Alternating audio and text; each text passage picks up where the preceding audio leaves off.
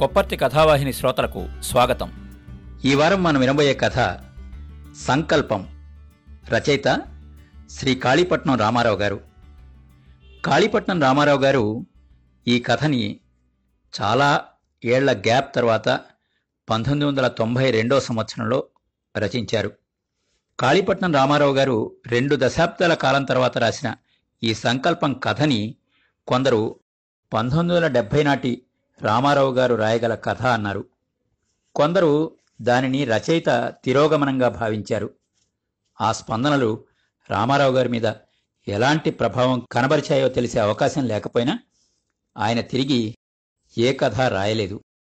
మీ సంకల్పం కథ చదివితే మీ ప్రాపంచిక దృక్పథంలో మార్పు కలిగినట్టు అనిపిస్తోందా, మారిందా అని వేసిన ఒక ప్రశ్నకి రామారావు గారు ఇలా సమాధానం చెప్పారు.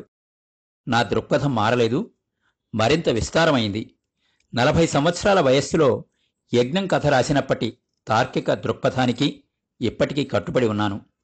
అయితే సంకల్పం రాసే నాటికి తార్కిక దృక్పథంతో పాటు అవగాహన పెరగడమే ఈ మార్పు. తీరి కూర్చునేవాడికన్నా శ్రమించేవాడే సుఖపడాలి అన్నది నా తార్కిక దృక్పథం. దీని నుంచి తిరోగమించలేదు. మేధోశ్రమ కూడా శ్రమగానే గుర్తించాలన్నది నా నిశ్చిత అభిప్రాయం అని రామారావు గారు చాలా స్పష్టమైన సమాధానం చెప్పారు. రామారావు గారి మిగతా రచనల నుంచి, ఆయన ఆలోచనల నుంచి కొంచెం వేరుగా అనిపించే ఈ సంకల్పం కథ ప్రత్యేకంగా అనిపించి మన శ్రోతలకు వినిపించాలి అని భావిస్తూ ఈ వారం కథ సంకల్పం. రచయిత శ్రీ కాళీపట్నం రామారావు గారు. చైత్రమాసం ప్రవేశించింది. డెబ్బై ఎనిమిదేళ్ల రామభద్రయ్య పోయాడు.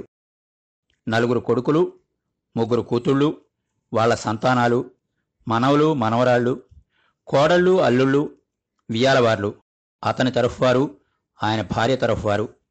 ఆ పన్నెండు రోజులు ఒకటే కోలాహలం. ఆవేళ పన్నెండు. సమారాధన అయ్యి చేతులు కడుక్కుంటూనే ఎటువారటూ చెదిరిపోయారు. వాళ్ళది పల్లెటూరు. ఆ కుటుంబానికి తగుమాత్రం పొలాలు, ఓ పెంకిటిళ్ళు ఉన్నాయి. తక్కిన పిల్లలంతా వేరే చోట్ల ఉద్యోగాలు చేసుకుంటున్నా కొడుకుల్లో మూడోవాడు ఆ ఆస్తిని తల్లిదండ్రుల్ని కనిపెట్టుకుని అక్కడే ఉండిపోయాడు. అదిగో ఆ కుటుంబం. పెద్ద కొడుకు, పెద్ద కోడలు, పెద్ద కూతురు, ఆమె భర్త తప్ప తక్కిన కుటుంబాలు కూడా వెళ్ళిపోయాయి. సాయంత్రం ఐదయ్యాక ఉన్నవాళ్ళు నలుగురు వీధి వరండాలో చేరారు. పురోహితుడు సోమన్న సుభద్రమ్మని కూడా పిలిచాడు. ఆమె వచ్చి లోపలి గుమ్మంలోనే చతికిల పడింది. బొట్టు చెరిగిన ఆమె ముఖాన్ని పరికించడం అదే మొదటిసారి సోమన్నకి. క్షణకాలం గుండె చెదిరినా, పిన్ని ఇక్కడికి కార్యక్రమం అంతా పూర్తయింది, ఇంకా ఒక్కటే మిగిలింది, అస్థిని మజ్జనం అన్నాడు కర్తవ్యం ముందుంచుతూ. ఆ నెలలోనే అమావాస్య నాడు సూర్యగ్రహణం. అస్థికలు కలపడం ఆలోగా జరిగిపోవాలి. ఎక్కడ అన్నది ఇంకా తేలలేదు. బంధువులంతా దగ్గరున్న గోదావరితో సరిపెట్టేసుకోండి అన్నారు. ఖర్చులు కలిసొస్తాయనే కాదు, కాశీ మరీ దురాభారం. కనీసం ఇద్దరు వెళ్ళాలి. వేసవిలో రైళ్లు రద్దీ. ఉద్యోగులైన కొడుకులకి సెలవు సమస్య. ఊళ్ళో కొడుక్కి వ్యవసాయ పనులు. సోమన్న తోడుకైనా అవి పెళ్లిళ్ల రోజులు. అయితే రామభద్రయ్యకి ఓ కోరిక ఉండేది, గంగా స్నానం. జీవితకాలంలో వెళ్ళలేకపోయాడు. ఈ రూపాన్ని అయినా కోరిక తీర్చలేకపోతే అది కడదాకా మెరగా ఉండిపోతుంది. అందుకని కాశీయే వెళ్ళాలి అన్నది మరో అభిప్రాయం. ఈ రెండింటినీ వాళ్ల ముందుంచి ఆ మిగిలిన కార్యం ఎక్కడో తేల్చండి అన్నాడు సోమన్న. అప్పుడెప్పుడో యాభయో పడిలో భర్త కాశీ ప్రయాణం తలపెట్టడం దగ్గర్నుంచి గుర్తొచ్చింది సుభద్రమ్మకి. ఎవరో కాశీ వెళ్ళొచ్చారు. మరికొన్నాళ్ళకి ఇంకెవరో వెళ్తున్నారు. సతీ సమేతంగా రామభద్రయ్య కూడా వెళ్ళాలి అని అనుకున్నాడు. మర్నాడు ప్రయాణం అనగా ముసలమ్మకి పక్షవాతం వచ్చింది. కాలు చెయ్యి పడిపోయాయి. రెండేళ్లు అన్నీ మంచం మీదే. ఆ విధంగా తొలిసారి ప్రయాణం తప్పిపోయింది. ఆ తర్వాత ఆమె పోయింది. ఆవిడ అస్థికలు కలిపే నెపంతో రెండోసారి ప్రయాణమయ్యారు. అక్కడెక్కడో యుద్ధంట. ఏ క్షణానైనా ఎక్కడెక్కడికి ముంచుకొస్తుందో తెలీదు అన్నారు. దాంతో అస్థికలు గోదావరిలో కలిపేశాడు. మూడోసారి యాత్రా స్పెషల్లో రెండు టిక్కెట్లు తీశాడు పెద్ద కొడుకు. ఊళ్ళో అందరికీ చెప్పి పట్నం వచ్చేశారు. ఆఖరి క్షణంలో యాత్రకి రైల్వే వాళ్ళిచ్చిన బోగి ఓటిది అని తెలిసిందిట. దాన్ని మరమ్మత్తు చేయాలన్నా కొత్తది కేటాయించాలన్నా ఇంకో రెండు రోజులు అన్నారు. ఇదిగో అదిగోని వారం గడిచినా యాత్ర వాయిదాల్లోనే ఉంది. విసిపోయిన రామభద్రయ్య, ఛస్, నాకు యాత్ర ప్రాప్తం లేదు, సొమ్ము వాపస్ తీసుకో అంటూ కొడుకు ఎన్ని విధాలా నచ్చజెప్పబోయినా వినిపించుకోకుండా వెనక్కి వచ్చేశాడు. ప్రాప్తం లేదంటూ వచ్చేశాడు గాని ఆ యాత్ర ప్రాప్తం కానందుకు అతడు పడ్డ బాధ ఇంతా అంతా కాదు. ఒకసారి తప్పచ్చు, రెండుసార్లు తప్పచ్చు, ముమ్మారు ప్రయత్నిస్తే ముమ్మారు తప్పాలా అనేవాడు సుభద్రమతో. ఓ పని చేయండి, నాతో పెట్టుకోకుండా మీరు పెద్ద కొడుకు వెళ్ళిరండి అనేది సుభద్రమ్మ. అతనికి మనసులో ఏముండేదో జవాబిచ్చేవాడు కాదు. ఈలోగా కాలం గడుస్తూ వచ్చింది. ఓ దశకొచ్చాక కాలు చెయ్యి వంగే, ఇప్పుడేం కాశీ అనేవాడు. చివరికి ఆయన కోరిక తీరలేదు. కాశీకి బదులు కైలాసం వెళ్ళిపోయాడు. చెప్పు పిన్ని, ఈ పన్నెండు రోజుల కార్యక్రమంలో దేన్ని నీదాకా రానివ్వలేదు నీ కొడుకులు. ఈ ఒక్క విషయం మాత్రం నువ్వే తేల్చాలట. అస్థి నిమజ్జనం కాశీలోనా రాజమండ్రిలోనా అన్నాడు సోమన్న.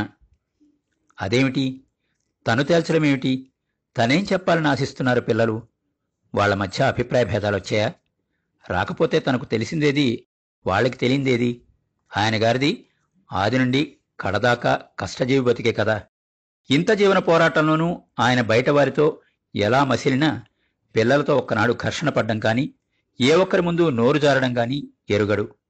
మరీ పట్టదాని కోపం వచ్చినా బాధ కలిగినా తన ముందు బయటపడేవాడు. అలాగే చిన్నపిల్లలకి చిన్నప్పుడు ఏర్పడ్డ భయం కన్నా పెద్దయ్యాక ఆయన పట్ల ఏర్పరచుకున్న గౌరవాభిమానాలే ఎక్కువ. అలాంటి ఆ తండ్రికి సంబంధించిన విషయంలో ఇది చెయ్యండి అని తను చెప్పాలా? ఇలా ఆలోచించి ఆమె అన్నది, నన్నడిగితే నేనేం చెప్తాన్నాయనా? మంచి చెడ్డా తెలిసిన వాళ్ళు, సాధక బాధకాలు మోయవలసిన వాళ్ళు వాళ్ళు. ఇంతకాలం నా చేతే కాదు, వాళ్ల తండ్రి చేత కూడా ఏదీ చెప్పించుకోకుండానే అన్నీ చేస్తూ వచ్చారు. ఇప్పుడు అలాగే జరిగిపోవాలి అన్నది. సుభద్రమ్మ మాటలు విని నేను చెప్పానా అన్నట్టు నవ్వుతూ అందరి వంక చూశాడు సోమన్న. అయితే వాళ్ల నవ్వుని పట్టించుకోలేదు. జరిగిపోతుందమ్మా, లోగడ నువ్వు మాట నవ్వు జ్ఞాపకం ఉందా అడిగింది పెద్ద కూతురు. అది ఏమాటో తెలియలేదు సుభద్రమ్మకి. జ్ఞాపకం తెచ్చుకోవడానికి సూచన కూడా లేదు.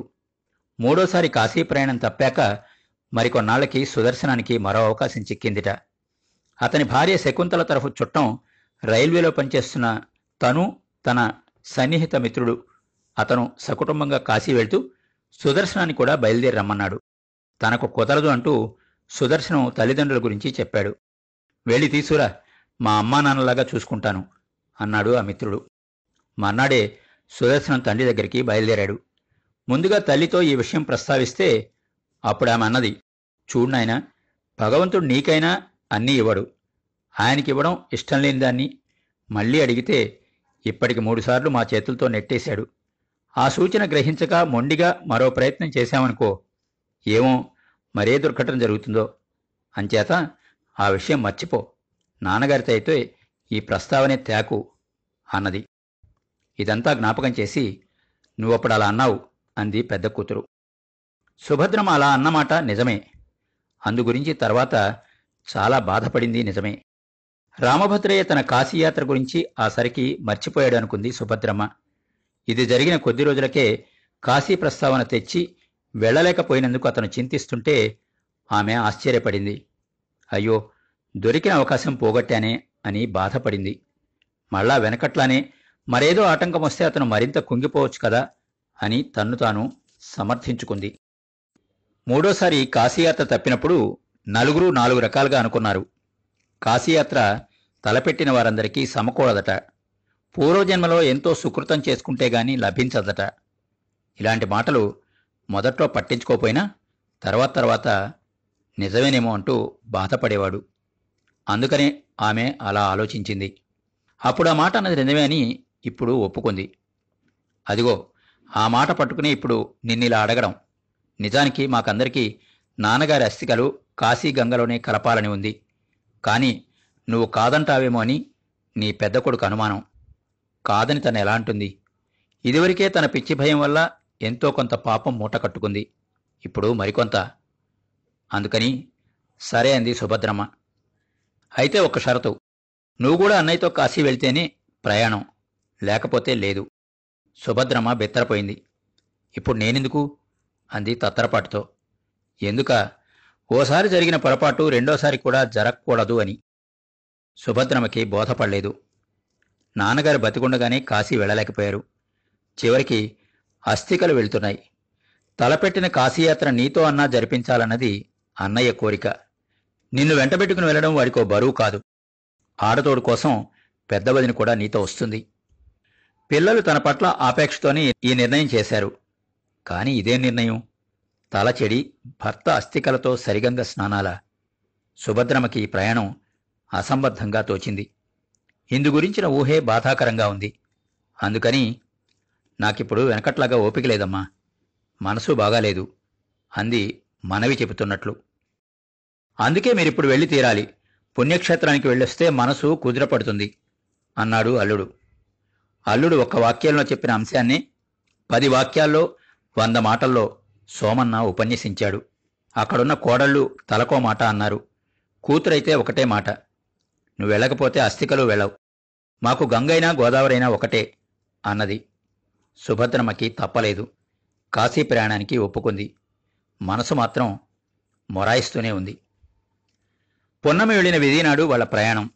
ఈలోగా సుదర్శనం శకుంతల ఊరిళ్ళి సంసారాన్ని పిల్లలకు అప్పగించి చేసుకోవలసిన ఏర్పాట్లన్నీ చేసుకుని తల్లి దగ్గరికి వచ్చారు. ఓ రాత్రి, ఓ పగలు, మరొక రాత్రి రైళ్లలోనూ మధ్య కలకత్తా ప్లాట్ఫామ్ మీద గడిపి మూడో నాటి ఉదయానికి మొగల్సరాయి చేరుకున్నారు. మరేముంది, కాశీ వచ్చేశామన్నారు. సుభద్రమ్మకి కాశీ ప్రయాణం చేసినట్లేదు. ఏదో ఎడతగని రైలు ప్రయాణం చేసినట్టుంది. ఎండాకాలపు రైళ్లు, రద్దీ చెప్పనలవి లేదు.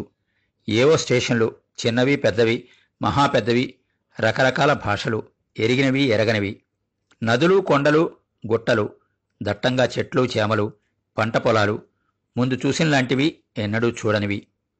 అంతే, కాశీ వచ్చేసిందిట. కొడుకు కాదుగాని కోడలు ఆ ప్రయాణం పొడుగునా మహా సంబరపడిపోయింది. మొగల్సరాయి స్టేషన్లో కాశీ పురోహితుల ఏజెంట్లట. తక్కిన యాత్రికులతో పాటు సుదర్శనాన్ని కూడా చుట్టుముట్టారు. ఎంత విదిలించుకుందామన్నా వదలరు. రైలు కదులుతూ ఉంటే ఇంకో ఏజెంట్ వచ్చాడు. అతడి కోసమే సుదర్శనం ఎదురుచూస్తున్నట్ట. ఆ అబ్బాయే చల్లాశాస్త్రుల ఏజెంటట. ఈ మధ్యనే కాశీ వెళ్ళొచ్చిన ఆఫీస్ స్నేహితుడు ఒకడు ఈ చల్లాశాస్త్రుల చిరునామాకి కార్డు రాయించాడు. అక్కడ తప్ప మరెక్కడా దిగొద్దని మరీ మరీ చెప్పాడు. ఆయన డబ్బులు తీసుకుంటాడు, కాని పారమార్థిక చింత చావనివాడు అన్నట్ట ఆ స్నేహితుడు. ఆ శాస్త్రిగారి శిష్యుడు కలిశాక సుదర్శనానికి దిగుళ్లన్నీ తీరిపోయాయి. వారణాసిలో వాళ్ళది కాక మరో రెండు కుటుంబాలు దిగాయి. సామాన్లవి మర్చిపోకుండా దింపించడం దగ్గర నుంచి టాంగాలు మాట్లాడి ఆశ్రమానికి చేర్చేదాకా అన్ని జాగ్రత్తలు ఆ అబ్బాయే తీసుకున్నాడు. టాంగా మీద కాశీ వీధుల్లోంచి వెళ్తూ ఉంటే వేరే ఏదోగా లేదు. దాదాపు సుదర్శనం ఉండే పట్నంలాగే ఉంది కాశీ కూడా. కాకపోతే కొందరు ఆడవాళ్ల దుస్తులు, మగవాళ్ల దుస్తులు వేరువేరుగా ఉన్నాయి. కొందరు మరీ తెల్లగాను, మరికొందరు మరీ నల్లగాను ఉన్నారు. మనుషులందరూ మాత్రం పుష్టిగా ఉన్నారు. మాట మాత్రం వేరు. అలానే ఆశ్రమం అంటే ఏమో అనుకున్నారు వాళ్ళు. గంగ ఒడ్డున ఉండే చిన్న చిన్న గల్లీలో ఓ గల్లీ. అందులో ఓ పాతకాలపు నాలుగేళ్ల మండువ. కూలిపోకుండా ఎప్పటికప్పుడు మరమ్మతులు చేయిస్తూ నిలుపుకొస్తున్నారు.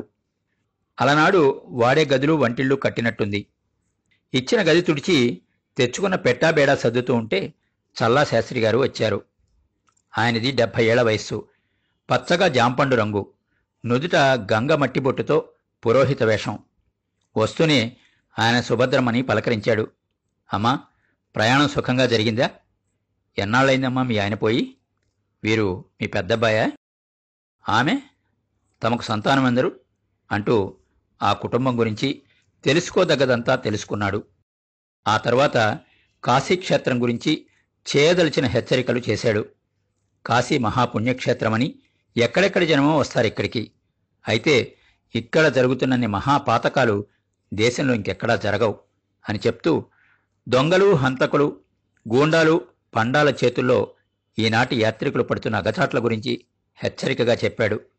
తమ ఆశ్రమానికి వచ్చిన వారు మాత్రం తానిచ్చే రక్షణలో ఏ ఇబ్బంది పడకుండా చక్కగా యాత్ర చేసుకుని క్షేమంగా తిరిగి వెళ్ళొచ్చు అన్నాడు. ఆ వేళటికి వాళ్ళని విశ్రాంతి తీసుకోమన్నాడు. పెందలాడే భోజనాలు చేసి పడుకుంటే సాయంత్రం దాకా ఎవ్వరికీ తెలివి రాలేదు. సుభద్రమ లేచేసరికి యాత్రికులంతా హడావిడిగా ఉన్నారు. ముందుగా లేచిన శకుంతల, సుదర్శనం కూడా ఎక్కడికో వెళ్లేవాళ్లలా తయారవుతున్నారు. అత్తగారు లేచి కూర్చోవడం చూసి, మీరు వేగిరం తయారవ్వండి, ఇప్పుడు గంగకి సంధ్యాహారతులిస్తారట, అదేమిటో అంతా గొప్పగా చెప్పుకుంటున్నారు అన్నది శకుంతల. సుభద్రమ్మకి ఎక్కడికి వెళ్లాలని లేదు. మీరు వెళ్ళండి, నాకేమిటో ఒంట్లో అదోలా ఉంది అంది గోడకు చారబడుతూ. జ్వరంగాని తగిలిందేమో చూడమన్నాడు సుదర్శనం. శకుంతల ఆమె ఒంటి మీద చేయేసి చూసింది. జ్వరం కాదు, బడలికే అంటూ మరి కాస్తసేపు పడుకోమంది. ఇంకో అరగంటకు ఆశ్రమం అంతా దాదాపుగా ఖాళీ అయ్యింది. సుభద్రమ్మ నడుము వాల్చింది గాని మళ్ళా నిద్రపోలేదు. ఆ కొత్త చోట ఒంటరితనంలో ఏవేవో పాత జ్ఞాపకాలు. ఏనాటి జ్ఞాపకాలవి, ఎన్నాళ్ళ జ్ఞాపకాలవి, తను ఎక్కడ పుట్టింది, ఎక్కడ మసలింది, ఈనాటికి ఇక్కడికి ఎంత దూరం వచ్చింది, తిరిగి తను వెనక్కి వెళ్తుందా, రేపు ఎవరు చెప్పగలరు? అరులు చాచినంతకాలం అందని కాశీయాత్ర వద్దు మొర్రో అన్నప్పుడు మెడ చుట్టుకోవడమేటి, తను ఆశించిన యాత్ర ఏమిటి, తనకు దొరికిందేమిటి అంటూ ఆలోచనలో పడింది. ఆమెకి ఇప్పుడు దాదాపు డెబ్భై ఐదేళ్ల వయస్సు. ఆమె మనస్సు ఆమె కోడల చుట్టూ తిరుగుతోంది. వాళ్ళు, వాళ్ల మాటలు, వాళ్ల ప్రవర్తన అంతా అదో రకం. సుభద్రమ్మకి నలుగురు కోడళ్ళు వచ్చారన్నమాటే గాని ఒక్క కోడలు ఆమె తన అత్తగారిని సుఖపెట్టినట్లు తన్ను సుఖపెట్టలేదు అన్నది ఆమె వ్యధ.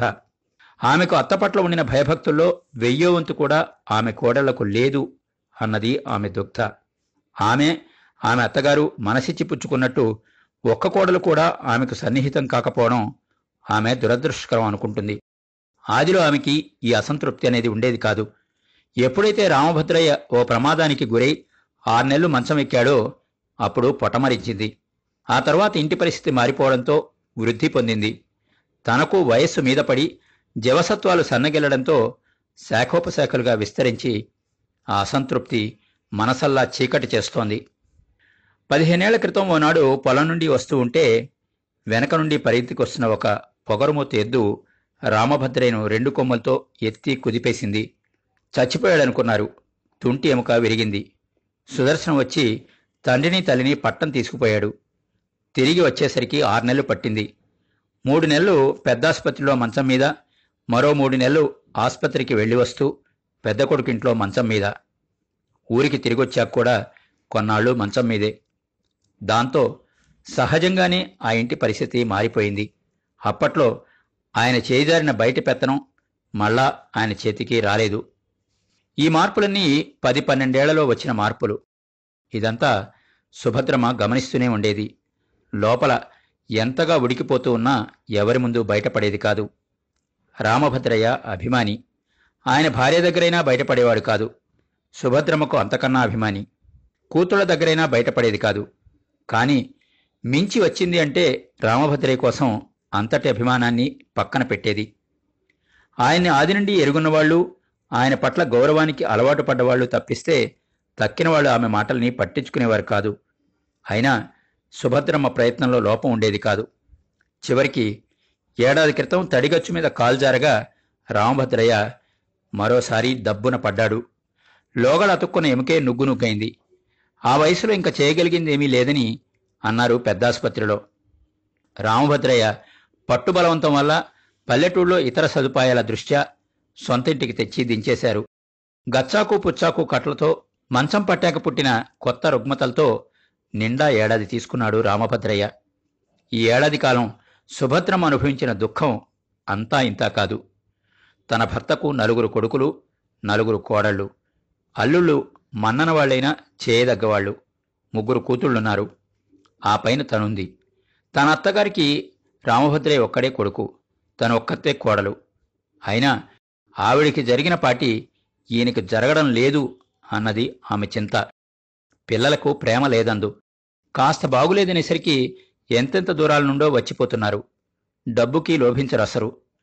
ఎంతంటే అంత, దేనికంటే దానికి ఖర్చు పెడుతున్నారు.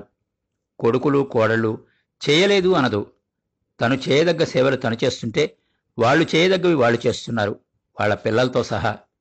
అయితే ఇంత చేసినా ఇదంతా ఓ కన్న తండ్రికి చేసినట్టు కాకుండా కాలం చెల్లిన మనిషికి, కాబోయే ఒక కట్టెకి చేస్తున్నట్టు ఆమె కంటికి కనిపించేది. అలా కనిపించినప్పుడల్లా ఆమె అభిమానంతో ఊగిపోయేది. చీచి, వీళ్ళు చేసేదేమిటి, వీళ్ళు చూసేదేమిటి, నా అత్తగారికి కడదాకా ఎలా ఆదరంతో గౌరవంతో సేవ చేశానో అలాగ ఈయనకి నేనే చేస్తాను అంటూ అయినదానికి కానిదానికి తానే పరిగెట్టబోయేది. అయితే అత్తగారి నాటికి ఆమె నలభయో పడిలో ఉంది. ఇప్పుడు శరీరం మీద పాతికేళ్ల బరువు పడింది. మనసు దూకినంతగా శరీరం సహకరించేది కాదు. దాంతో అప్పుడప్పుడు విసుక్కునేది. విసుగుని కోపంగా మార్చుకుని పిల్లల మీద పెంచుకునేది. అందుకు ఇందుకు ఏడ్చుకునేది. అలా ఏకాంతంలో ఎన్నిసార్లు కళ్ళు తుడుచుకుందో. అలా కళ్ళు తుడుచుకుంటూ పిల్లల మీద, జీవితం మీద ఎంత విరక్తి పెంచుకుందో. ఆ చిత్తక్షోభంతా ఆమెకొక్కదానికే తెలుసు. ఆ చిత్తక్షోభలోంచి ఆమె కొన్ని నిర్ణయాలకొచ్చింది. మనిషి కాలు చెయ్యి వంగిందాకా బతకూడదు. ఎవరు బతికినా తను బతకదు. భర్త ముప్పు గడిచిపోతే తనకింక ఏ బాధ్యతలు ఉండవు. ఆ కాస్త గట్టెక్కాక ఏదో ఓ దారి చూడాలి. మనసు దృఢం చేసుకుంటే మార్గాలే ఉండవా? ఊరి చుట్టూ ఎన్ని వేల నూతుల్లేవు అని అనుకునేది. తనువు నొచ్చిన ఒంటరితనంలో ఆలోచనలతోనే ఊరట పొందేది. అయితే రామభద్రయ్య పోయాక కొడుకులు కోడళ్ళు వారి వారి సంతానాలు ఇలా అందరూ వచ్చి కళ్ళబడ్డాక, వాళ్ల ఆపేక్షలు, తన పట్ల వాళ్ల పాత ఆదరణ గమనించాక వెనకటి కోపాలు భయాలతో పాటు ఆ ఒంటరి రాత్రుల నిర్ణయాలు కూడా మరిచిపోయింది. ఇంటింటెడు చుట్టాలు వెళ్ళిపోయిన రోజున పిల్లలందరూ ఒక్కటై తన కాశీ ప్రయాణం తప్పదన్న రాత్రి ఆ చిత్తక్షోభ, ఆ నిర్ణయాలు మళ్ళా జ్ఞాపకం వచ్చాయి. కాశీ వచ్చాక ఇప్పుడు మళ్ళీ అవే ఊహలు మనసులో మెదులుతున్నాయి. ఇంతలో, అదేంటత్తయ్య లైటైనా వేసుకోకుండా పడుకున్నారు అంటూ శకుంతల గదిలో ప్రవేశించి స్విచ్ వేసింది. సుభద్రమ్మ గక్కురమంది. జవాబు ఇవ్వకుండా కోడలు స్విచ్ వేసేలోగా రెండో వైపుకి ఒత్తిగిలిపోయింది. దీపం వేసిన అత్తగారు లేవకపోవడంతో కాళ్ళు చేతులు కడుక్కోవడానికి వెనక గదిలోకి వెళ్ళింది. ఆమె తిరిగి వచ్చేసరికి సుదర్శనం బట్టలు మార్చుకుంటూ గంగ ఒడ్డున తాము చూసిన విశేషాలు తల్లికి చెబుతున్నాడు. సుభద్రమ్మ గోడకు చేరబడి కూర్చుంది. తను చెబుతున్నది తల్లి వినిపించుకోవడం లేదని గ్రహించాక, ఇంకా ఒంట్లో అలాగే ఉందామ్మా అన్నాడు సుదర్శనం. మరేం లేదు, బడలికే అంది సుభద్రమ్మ. సుభద్రమ్మ అలా జవాబిస్తుంటే వెనుక నుంచి వచ్చిన శకుంతల ఆవిడకు కనిపించకుండా సైగలు చేసింది. వెంటనే మాట మార్చేశాడు సుదర్శనం. సుభద్రమ్మకి పాలు పళ్ళు తేవడానికి, తామిద్దరూ భోజనాలు చేసి రావడానికి బయలుదేరతాం అని చెప్పారు భార్యాభర్తలు. మర్నాడు పితృకార్యం ఉంది కాబట్టి వాళ్ళని కూడా పలహారాలతో సరిపెట్టుకోమంది సుభద్రమ్మ. సందు మలుపు తిరగగానే ఆరంభించింది శకుంతల. అత్తయ్య ఏంటి అదోలా ఉన్నారు? బయలుదేరిన దగ్గర నుండి ఆవిడ అలాగే ఉన్నారు. మిమ్మల్ని మెట్ల దగ్గర వదిలేసి లోపలికొచ్చానా? చీకట్లోనే పడుకునున్నారు. అప్పటిదాకా ఏడుస్తున్నారని నా అనుమానం అన్నది శకుంతల. సుదర్శనం జవాబివ్వలేదు. వింటున్నాడు. ఆవేళ మామగారు పోయారా? అందరూ ఆడవాళ్లలాగా ఆవిడ గుండెలు పట్టుకొని ఏడవలేదు. ఆవిడ చూసి అన్నిటికీ సిద్ధపడిపోయారు కాబోలు. వచ్చిన కష్టాన్ని సులువుగానే తట్టుకుంటారు అని అనుకున్నాను. కానీ ఇప్పుడు చూస్తే అలా అనిపించడం లేదు. లోపల కుమిలిపోతున్నారు. అది అంత మంచిది కాదు అన్నది శకుంతల. తను మాట్లాడమే గాని సుదర్శనం ఎంతకీ మాట కలపకపోయేసరికి ఆమె మాటలు ఆపేసింది. పలహారాలు పూర్తి కానిచ్చి తిరిగి వస్తూ దారిలో సుదర్శనం అడిగాడు, శకుంతల ఇక ముందు అమ్మ మనతోనే ఉంటుందనుకో, ఏవైనా ఇబ్బందులుంటాయా? అనుకోని ప్రశ్నే, ఆలోచించాల్సిన ప్రశ్నే. ఆశ్చర్యపోతూ జవాబిచ్చింది శకుంతల. ఇబ్బందులేముంటాయి? మనకేం ఉండవు. ఉంటే ఆవిడకే ఉండాలి. అంటే ఆమె ఉండగలిగితే మనకి ఇబ్బంది లేదు కదా? అదేం మాటండి, ఇబ్బంది అయితే మాత్రం సర్దుకుంటాం. అది చాలు అనుకున్నాడు సుదర్శనం. సుభద్రమ్మ పలహారం కూడా ముగిశాక ముగ్గురు డాబా మీదకి వెళ్లారు. ముగ్గురు కూర్చున్నాక కాసేపు ఈ కబురు ఆ కబురు కానిచ్చారు. సుభద్రమ్మ వెనుకటంత మందకొడిగా లేదు. అమ్మా, ఇక్కడి నుంచి వెళ్ళాక నువ్వు మాతో వచ్చేస్తావా అన్నాడు సుదర్శనం. తనకు పుట్టింటివారు లేరని కాదు, కానీ ఈ వయసులో ఆమెను తీసుకెళ్లి కప్పు గంజి పోసేవారు లేరు. అందుకు కాబోసు కొడుకు అలా అడుగుతున్నాడు అని అనుకుంది సుభద్రమ్మ. నువ్వు రమ్మంటే కాదన్ను, కానీ అనవసరం అన్నది. సుదర్శనం తాత్పర్యం ఆమెకు బోధపడనట్టే ఆమె తాత్పర్యం అతడికి బోధపడలేదు. అది కాదమ్మా, ఇంతకాలం నాన్నగారి బాధ్యత నీ మీదుంది. ఆయన ఇల్లు విడిచి రాను అన్నారు. భరేం చేయలేక ఊరుకున్నాను. కాని ఇప్పుడు పరిస్థితి మారింది. నువ్వు నాతో ఉండడం ధర్మం అన్నాడు. సుభద్రమ్మకి అర్థమైంది, కాని ఏం చెప్పాలో తెలియలేదు. తమ్ముణ్ణి కూడా అడగాలి కదా అన్నది. తమ్ముడు నాకన్నా చిన్నవాడు, నేను నీకన్నా చిన్నవాణ్ణి అన్నాడు సుదర్శనం. అతని గొంతు వేరుగా ఉంది. అలాంటి గొంతు వింటే సుభద్రమ్మ మాట్లాడలేదు. అందుకని సుదర్శనం గొంతు మారుస్తూ అన్నాడు, నేను ఇంకో రెండేళ్లలో రిటైర్ అవుతానమ్మా.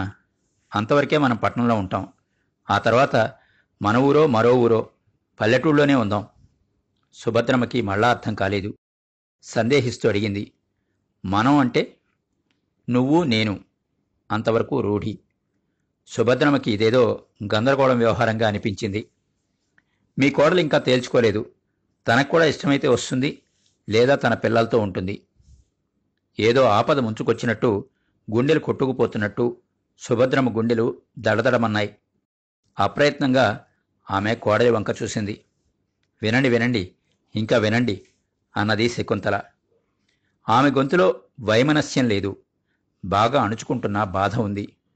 కొడుకు ఇంకేం వినిపిస్తాడో అని ఎదురుచూసింది సుభద్రమ్మ. అతడు ఏమీ వినిపించపోయేసరికి కోడలే అందుకుంది. ఓ సంవత్సరం అయిందెత్తయ్య, ఈయన ఈ కొత్త నసపట్టుకున్నారు. పల్లెటూళ్ళలో ఉండలేరండి అంటే వినరు. పట్నం బతుకు విసుగొచ్చేసిందిట. నలభై ఏళ్లుగా అలవాటైన పట్నం మీద విసుగొస్తే ఎప్పుడో చిన్నప్పుడు కొన్నాళ్లున్నారు ఆ పల్లెటూళ్ళలో. ఇప్పుడైనా ఇమడగలరా? అలవాట్లన్నీ మార్చుకుంటారట. ఏమా కర్మ, అక్కడ పుట్టి పెరిగిన వాళ్ళకైతే రోజలా వ్యాపకాలుంటాయి. ఈయనకేం వ్యాపకం? రోజు ఎలా గడుస్తుంది? ఒకటి రెండు రోజులు సరదాగా పల్లెటూళ్ళలో గడిపిన దానికి, ఏకంగా అక్కడే ఉండేదానికి తేడా ఉండదంటారా? ఉండదంటారా? మీరే చెప్పండి. ఆకాడికి అన్నానత్తయ్య, ఓ ఏడాది మీ ఊళ్ళోనే మీ తమ్ముడి గారితో ఉండండి, ఆ ఏడాది పాటు అక్కడ ఉండగలిగితే అప్పుడు చూద్దాం అన్నాను. అలా కాదుట, ఆ ఇంట్లో తనకి స్వతంత్రం ఉండదుట, ఎక్కచ్చి కాపురమే పెట్టాలిట. సుభద్రమ్మకి అనుమానం వేసింది, ఇదంతా నా గురించి కాదు కదా. మీరు పట్నంలోనే ఉంటే మీతో పాటు నేను అక్కడ ఉండగలను. నాకు పట్నమైనా పల్లెటూరైనా ఒకటే. కొడుకు వంక ఒకసారి, కోడలి వంక ఒకసారి చూస్తూ అన్నది. ఇప్పుడేమంటారు అంది శకుంతల వెంటనే. సుదర్శనం నిదానంగా జవాబిచ్చాడు, నేను పల్లెటూళ్ళలో ఉండాలనుకోవడం నిన్ను ఇబ్బంది పెట్టడానికో అమ్మని సుఖపెట్టడానికో కాదు, నాకోసరం అంటూ అలాంటి కోరికకు గల కారణాలు వివరించాడు. తండ్రి మంచాన పడ్డది లగాయతూ తమ కుటుంబ సభ్యుల మనసుల్లోనూ ప్రవర్తనలోనూ వాళ్లకే తెలియకుండా వస్తున్న మార్పులు, ఆ మార్పుల కారణంగా తల్లిదండ్రుల చిత్తక్షోభ అతడు గమనిస్తూనే ఉన్నాడు. తన కుటుంబమే కాదు, ఎదిగిన సంతానం, వయసు మళ్లిన తల్లిదండ్రులు, కలిసున్న మరికొన్ని కుటుంబాలు అతడు ఎరుగును. అంతటా ఇలాంటి మార్పులు, ఇదే స్థితి. సర్వసాధారణమైన ఈ రకం పరిణామాలు, సంక్షోభాలు ఇలాంటి కుటుంబాల్లోనే కాదు, ఈనాడే కాదు, భూమి మీద జీవరాశి పుట్టింది లగాయితూ జీవులు మందలుగా, గుంపులుగా, కుటుంబాలుగా, సమాజాలుగా బతకటం ఆరంభించి నాయకత్వం, యాజమాన్యం, పెద్దరికం వంటివి ఏర్పరచుకున్నాక తరం మారి కొత్త తరం తలెత్తినప్పుడల్లా వస్తూనే ఉన్నాయి. పెద్దరికం కోసం, నాయకత్వం కోసం పడుచుదనం పాత తరాన్ని సవాలు చేస్తూనే ఉంది, చేస్తూనే ఉంటుంది. అధికారానికి, అదిచ్చే సౌకర్యాలకి అలవాటు పడ్డ ముందు తరం తనకు తానుగా వాటిని వదులుకోలేదు. ఆ తరంలో లుప్తమైపోతున్న ఉత్సాహం, సామర్థ్యం తమలో ఉరకలు వేసి ఉరికిస్తూ ఉంటే కళ్ళేలు తమ చేతిలోకి తీసుకోవడానికి కొత్త తరం ఉద్రేకపడక తప్పదు. ఆ విధంగా ప్రగతి కోసం ఘర్షణ అవసరం, అనివార్యం. కొత్త తరం అథవా సాధించలేని దాన్ని ముదిమి, మృత్యువు దానికోసం సాధించి పెట్టడం ఈ సత్యాన్నే చూపుతుంది. సుదర్శనానికి తెలిసిన ఈ విషయాలను ఎంతవరకు చెబితే, ఏ మాటల్లో చెబితే తల్లికి భార్యకి అర్థమవుతాయో ఆ మేరకు ఆ విధంగా చెప్పి అతనన్నాడు. రాబోయే తుఫానికి సూచనల్లాగా రానున్న ఘర్షణకి నాందీ ప్రస్తావనలు మా ఇంట్లో వినిపిస్తున్నాయమ్మా. కొన్నాళ్ళ ఈ మా పిల్లల తీరు ఒకలాగా, మా తీరు ఒకలాగా ఉంటోంది అని చెప్పొచ్చా అన్నాడు శకుంతలతో. చెప్పండి చెప్పండి, ఆవిడేమన్నా పరాయివారా అన్నది శకుంతల. కాని ఎందుకో శకుంతలకి మా చెడ్డ కోపం వచ్చింది. మీరన్నీ ఊహించుకుంటారు అన్నది భర్తతో నిష్ఠూరంగా. కాదమ్మా, వాడన్న దాంట్లో నిజం ఉంది అనబోయింది సుభద్రమ్మ. ఈలోగానే సుదర్శనం, పిల్లలు బాధ్యత వహించడం లేదు వహించడం లేదు అనుకుంటాం గాని అమ్మా, వాళ్ళు నిజంగా వహిస్తే పెద్దవాళ్ళు సహించలేరు. వాళ్ళ ఇంటి పెత్తనం కావాలనుకోకముందే దాన్ని వాళ్ళకి అప్పగించడం మంచిది. అది మన సంప్రదాయం కూడా. కొడుకులకి సంపాదన, కోడళ్ళకి ఇల్లు దిద్దడం నేర్పేదాకే గృహస్థాశ్రమం. ఆ తర్వాత వానప్రస్థానికి వెళ్ళమన్నారు మన పెద్దలు. నాకా పద్ధతి చాలా నచ్చింది అంటూ ఆగిపోయాడు సుదర్శనం. ఆ రాత్రి కొడుకు కోడలు పడుకున్నాక ఎంతవరకో సుభద్రమ్మకి నిద్రపట్టలేదు. సుదర్శనం ఏం చెప్పదలిచాడో ఏం చెప్పాడో సాంతం అర్థం కాకపోయినా అర్థమైన కాడికి ఆమెను ఆలోచనలో పడేసింది. ఆలోచనలు ఎప్పుడూ మరీ కొత్తదారులు తొక్కలేవు. మర్నాడు అస్థిని మధ్యనం శకుంతల సుదర్శనం కాఫీల దాకా పర్వాలేదంటే వాటికోసం బయటికి వెళ్లారు. సుభద్రమ్మ కాఫీ కూడా తీసుకోనంటూ గదిలోనే ఉండిపోయింది. ఆమెకి రాత్రి నిద్ర తక్కువడం వల్ల శరీరము ఆలోచన ఎప్పటికీ తెగకపోవడం వల్ల మనస్సు బరువుగా ఉన్నాయి. సుదర్శన్ చెప్పిన దాంట్లో చాలా వరకు నిజం ఉంది అని అనిపించింది సుభద్రమ్మకి. తను చాలా కుటుంబాలు చూసింది, కొన్ని చుట్టాలవి, కొన్ని ఊళ్ళోవి. ఎదిగిన సంతానాలు, వయసు ముదిరిన తల్లిదండ్రులు ఉన్న ప్రతి కుటుంబంలోనూ ఘర్షణలుంటాయి. అవి రకరకాలు. సుదర్శనం అన్నట్టు పెంపకాలు, నటనలు, మాటలు ఇవన్నీ తీసి పక్కన పెట్టేస్తే మనుషులు ఎవరికి వారేనేమో. తల్లి, తండ్రి, అన్న, తమ్ముడు, తోడబుట్టిన అక్క చెల్లెళ్ళు, ఏకోదరులా మసలిన స్నేహితులు, స్నేహితురాళ్ళు, వీరందరి మధ్య ఆపేక్షలు, అభిమానాలు అనేవి నిజమా? నిజమే అయినా అవి అందరూ అనుకునేంత గట్టివేనా?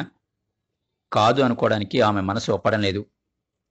కానీ కడుపున కన్నబిడ్డలు, కట్టుకున్న భార్యాభర్తల మధ్య ఆపేక్షలే పరీక్షలకు నిలిచి నిలవనట్టు కనిపిస్తున్నాయి.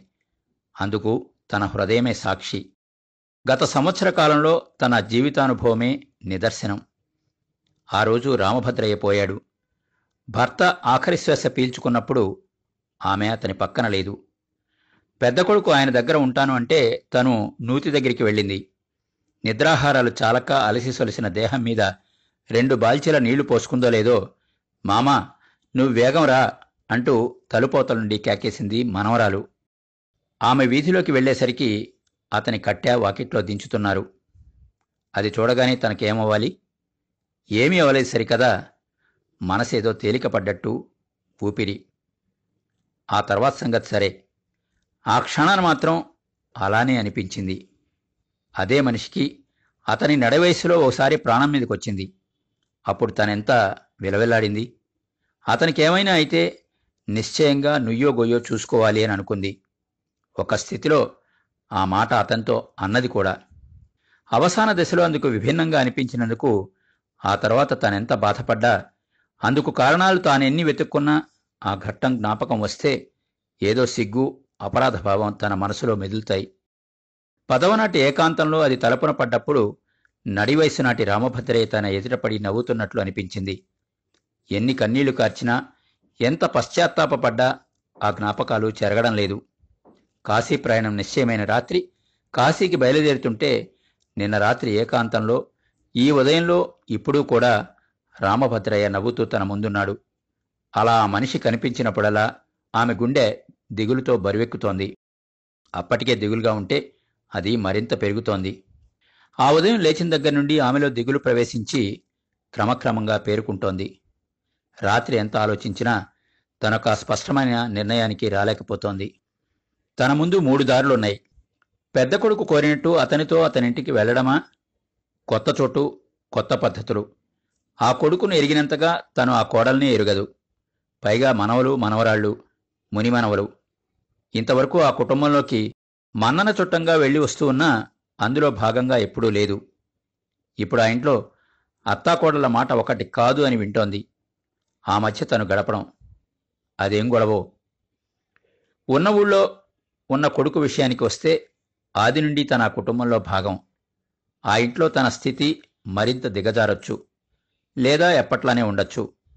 కానీ ఆ కుటుంబంలోనూ ఆ ఊళ్ళోనూ తను భాగం. ఎవరితో ఉండడం, ఎవరిని కాదని ఎవరితో ఉంటే ముందు ముందు ఏ చిక్కుల్లో పడుతుందో తెలీదు. ఒకసారి మూసుకున్న తలుపులు మరోసారి తడితే తెరుచుకుంటాయా? తెరుచుకుంటే మాత్రం మొదట ఉన్న గౌరవం ఉంటుందా? ఎటూ తేల్చుకోలేకపోయింది గత రాత్రి. అన్నిటికీ పరిష్కారంగా మూడో దారి ఉన్నది. కానీ అది గౌరవంగా బతుకుతున్న పిల్లల్ని ఏ చిక్కుల్లో పడేస్తుందో అన్న భయం. ఆ ఉదయం కూడా ఆమె ఓ నిర్ణయానికి రాలేకపోతోంది. వ్యవధి చూడబోతే నిమిష నిమిషానికి తగ్గిపోతోంది. చివరికి శకుంతల సుదర్శనం తిరిగి రావడం చూసి మనసులో అనుకుంది, సర్వేశ్వర, ఇంక నీదే భారం, నేను మరీ ఆలోచించలేను. నీ సంకల్పం ఎలా ఉంటే అలా జరుగుతుంది. ఆ క్షణానికి నువ్వేం తోపిస్తే అదే చేస్తాను. పాపపుణ్యాలు, పిల్లల మంచి చెడ్డలు అన్నీ నీవే అంటూ ఆలోచించడం మానేసింది. ఉదయం తొమ్మిది గంటల వేళ శాస్త్రిగారి మనిషి వచ్చాడు. అంతకుముందే శకుంతల అన్నీ సర్ది ఉండడంతో ఆ వెంటనే బయలుదేరారు. సందు మలుపు తిరిగాక ఎదురుగా విశాలమైన గంగ. గంగ చిక్కి సగమైన విశాలంగా ఉంది. నిండు గంగ ఇంకెంతలో ఉంటుందో. గంగ కనిపించగానే, ఆ గంగ గురించి ఊహించగానే సుభద్రమ శరీరంలో తొలిసారిగా ఓ అవ్యక్తమైన సంచలనం, అద్భుతమైన కాశీ మహాక్షేత్రంలో మసలుతున్న అనుభూతి అప్పుడే కలిగింది ఆవిడికి. తీరమంతా చెదురుమదురుగా యాత్రికులు, కొందరు పడవల్లో, కొందరు స్నానఘట్టాల్లో, మరికొందరు గట్ల మీద. స్నానఘట్టాలను ఆనుకుని రెండు వైపులా ఎత్తైన గట్లని ఆనుకుని చదును ప్రదేశాలు. ఎడమవైపు చదును అంచున ఏటిగట్టు మీద ఎవరో నడివయస్సువాడు అచ్చం రామభద్రేలాగే కనిపించాడు. సుభద్రమ్మ గుండె క్షణకాలం లయ తప్పింది. శకుంతల ఇటు ఇటు అంటూ ఆమెను కుడివైపు చదును ప్రదేశానికి మళ్లించింది. శకుంతల చేతి సంచి అక్కడుంచి పసుపు కుంకుమ పొట్లాలు తీస్తూ ఉంటే సుభద్రమ అవతల వైపు చదును ప్రదేశం కేసి చూసింది. ఆ మనిషి అక్కడ లేడు. అటుపక్కంతా వెతికినా కనిపించలేదు. పదండి అంది శకుంతల. ఆసరికే సుదర్శనం మెట్లు దిగుతున్నాడు. వాళ్లు కదులుతుంటే తమ ముందు రామభద్రయ్య ఆకృతి దారి తీస్తున్నట్లుంది. అది భ్రమే అని తెలిసినా సుభద్రమ గుండెలు దడదల్లాడాయి. ఆ ఆకారం నీళ్లలో నిలబడి తన వంక చూస్తున్నట్టు ఊహ. శకుంతల పదండి పదండి అంటూ వెన్నుమీద చేవేసి నడిపిస్తోంది. చిత్రం, శకుంతల తన్ను ఆయన ఆకృతి నీటిలో కనిపించిన చోటికే నడిపిస్తోంది. నీటిలో తనకు ఎడమవైపు శకుంతల నుంచుంది, కుడివైపు రామభద్రే ఆకృతి ఉన్నట్టు భ్రమ. రామభద్రే చెంగులు ముడేసుకుని చేయవలసిన గంగా స్నానం అది ఊహల్లో కల్పించుకున్నదో ప్రేతాత్మ ఆ ఆకృతితో చేస్తోంది. సుభద్రమ్మకి శరీరం సన్నగా వణుకుతున్నట్లనిపించింది. స్నానం చేసి లేచాక ఆ ఆకృతి జాడలేదు. శకుంతల రెక్కపట్టుకుని నడిపిస్తుంటే సుభద్రమ్మ గట్టెక్కింది. మంత్రాలు వినిపిస్తుంటే తనూ రామభద్రయ్య ఆకృతి పక్కపక్కనే ఉన్నట్టు ఊహించబోయింది. ఏవేవో బాలసార దృశ్యాలు ఆనుతున్నాయి. తను కోరుకుంటున్న దృశ్యం ఆనటం లేదు. పదండి అంటూ శకుంతల రెక్కపట్టుకుని లేవనెత్తుతుంటే ఆవిడ మళ్ళా ఈ లోకంలోకొచ్చింది. శకుంతల దృష్టి పడవలో గంగమీదికి వెళ్తున్న సుదర్శనం మీద ఉన్నది. సుభద్రమ మూసిన కన్నులతో, జోడించిన చేతులతో, ప్రశాంతమైన ముఖంతో ఏ ప్రార్థనలో ఉందో, ఏ తలపుల్లో ఉందో ఆమెకే తెలియాలి. అదిగో అదిగో అంటూ శకుంతల అత్తగారిని కుదిపింది. సుదర్శనం పళ్ళు, పువ్వులు, పిండాలతో అస్థికలు, పాత్ర గంగలోకి విడుస్తున్నాడు. ఇక మునగండి మునగండి అంటూ అత్తగారిని హెచ్చరించి శకుంతల మునకలు వేస్తోంది. మూడుసార్లు మునిగి లేచిన శకుంతలకి పక్కకి చూస్తే అత్త ఇంకా మునకలేస్తోంది. జుత్తు పిండుకుంటూ శకుంతల అత్తగారి వంకే చూస్తోంది. కడసారి లేచి సూర్యభగవానుని వంక చూసిన సుభద్రమ్మ మరో మునక వేసింది. అది పెద్దగా అలలు లేపింది. శకుంతలకేదో అనుమానమైంది. అటుకేసే చూస్తూ ఉంటే మునిగిన అత్తగారు ఎంతకూ లేవలేదు. గాభరాగా అలలు లేచిన చోటికి అటూ ఇటూ ఎదరా చూసింది. ఎదుట కాస్త ముందుకి గాలిబుడగలు, ఆ తర్వాత మరింత ముందుకి అత్తగారి చీరబుడగ. శకుంతల హడలిపోతూ అయ్యో అయ్యో అని కేకవేసింది. అప్పటికీ ఆవిడ జాడలేదు. అత్తయ్య అత్తయ్య, మా అత్తయ్య మునిగిపోతోంది అంటూ వెనక ముందులాడకుండా నీళ్లలోకి దిగిపోతోంది. నీళ్లు పీకలదాకా రాగా భయమేసి అత్తయ్య అంటూ ఆర్తనాదం చేస్తోంది. ఎవరో పొడుగాటి మనిషి ఇంకో అడుగు ముందుకేయబోతూ ఉంటే జబ్బ పట్టుకుని వెనక్కి లాగాడు. ఆమెకు నేల అందక గాభరా పడుతోంది. మరో ఇద్దరు జోరుగా బారలు వేస్తూ ఏట్లోకి ఈదుతున్నారు. ఆ తర్వాత శకుంతలకి అంతా గందరగోళం. శకుంతలను లాక్కుంటూ వెళ్లిన మనిషి ఆమెను నీటి ఒడ్డున మెట్ల మీద పడేశాడు. ఈదుకుంటూ వెళ్లిన వాళ్లు సుభద్రమను మోసుకొస్తున్నారు. శకుంతల కాస్త తేరుకుని లొటలొటలాడే కాళ్లతో ఒడ్డుకెక్కేసరికి సుభద్రమ చుట్టూ జనం మూగి ఉన్నారు. వాళ్ల మధ్య నుండి చోటు చేసుకుని అత్తగారి దగ్గరికి వెళ్లేసరికి తెలివి తప్పినట్లున్నది సుభద్రమ్మ. శకుంతల ఏడుపు ప్రారంభిస్తుంటే ఎవరో తెలుగాయన, మరేం పర్వాలేదమ్మా, ఎక్కువగా నీళ్లు తాగలేదు, ఆమె బతుకుతుంది అన్నాడు నమ్మకంగా. ఆ సాయంత్రం పడుకొని లేచాక తల్లి తనే గదిలో ఉండగా, ఇంతకు ఏమైందమ్మా అడిగాడు సుదర్శనం. నదీ ప్రవాహాల్లో సుడిగుండాలేర్పడే చోట ఆ అడుగున గోతులు ఏర్పడతాయట. అలాంటి గోతులో ఆమె కాలు జారి ఉంటుందని అందరూ అనుకున్నారు. అది రూఢి చేసుకునేందుకు సుదర్శనం ఆతృత పడుతున్నాడు. అతడు రెండో ప్రశ్న వేస్తూ ఉంటే శకుంతల అక్కడికి వచ్చేసింది. ఎందుకలా పదే పదే ఆవిడ్ని రొక్కిస్తారు? ఏదో అయింది, ఆవిడ దక్కింది కదా, ఇక ఆ విషయం మర్చిపోండి భర్తని మందలించింది. అప్పుడు సుభద్రమ కూడా జవాబివ్వలేదు. సుదర్శనం మరో ప్రశ్న వెయ్యలేదు. విన్నారు కదండి కాళీపట్నం రామారావు గారి కథ సంకల్పం. వచ్చేవారం మరో మంచి కథతో కలుద్దాం. అంతవరకు సెలవు. మీ కొప్పర్తి రాంబాబు, విశ్రాంత ఉద్యోగి, ఇండియన్ బ్యాంక్, విజయవాడ.